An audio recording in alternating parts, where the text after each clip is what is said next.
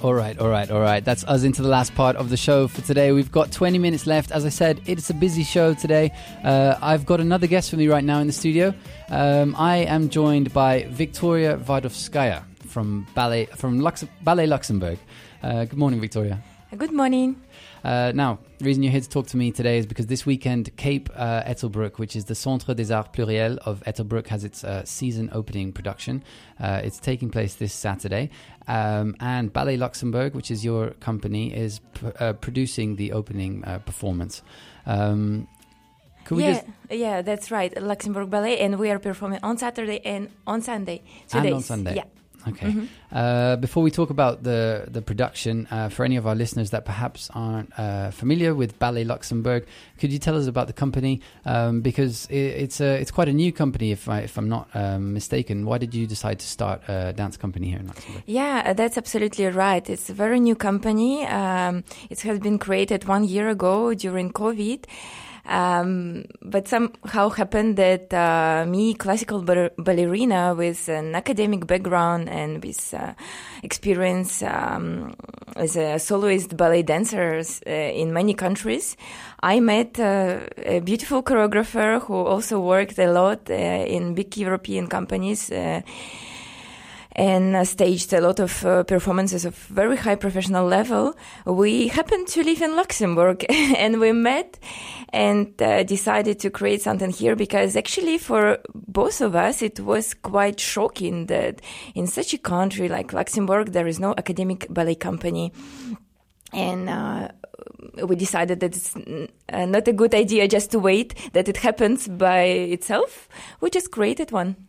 So you created the company Yeah. yourselves, and was that a difficult process? Um, yeah, it was quite a hard process because um, actually it was like with any company when you start, nobody knows you, nobody is interested, and nobody cares about who you are, what you have done in the past, and about your credentials and your CV.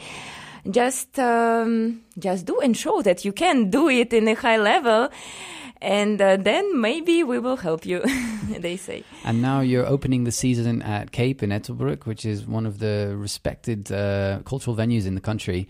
Um, can you tell us about about the company? I mean, how many uh, dancers are involved in this production uh, that you're going to be performing? It's a uh, production of um, Don Juan, which is a, a very uh, a very famous story. But uh, how, how many people are involved in this production?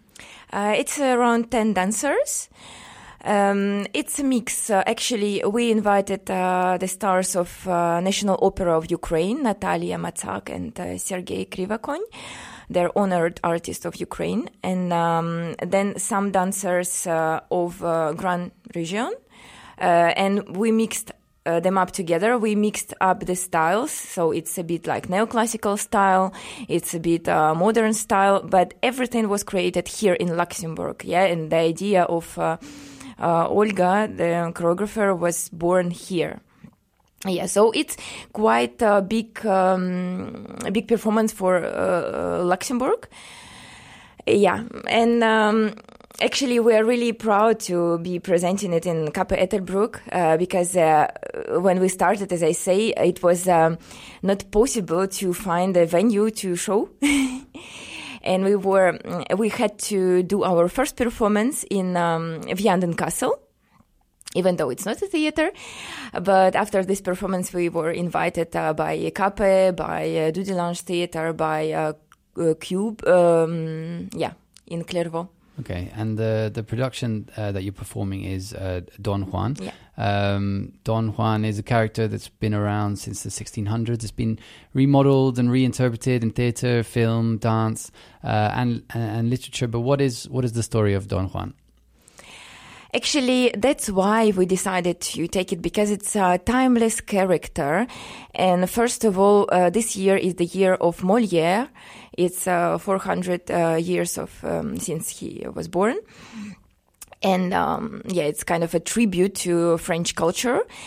And um, we thought that it's really it's a character that everyone knows, and there is a lot of uh, philosophical and uh, like um, literature pieces after Molière which were done, and it's always actual. And actually, uh, this interpretation is about our modern life, how Don Juan can be uh, can represent our uh, modern everyday life. Yeah.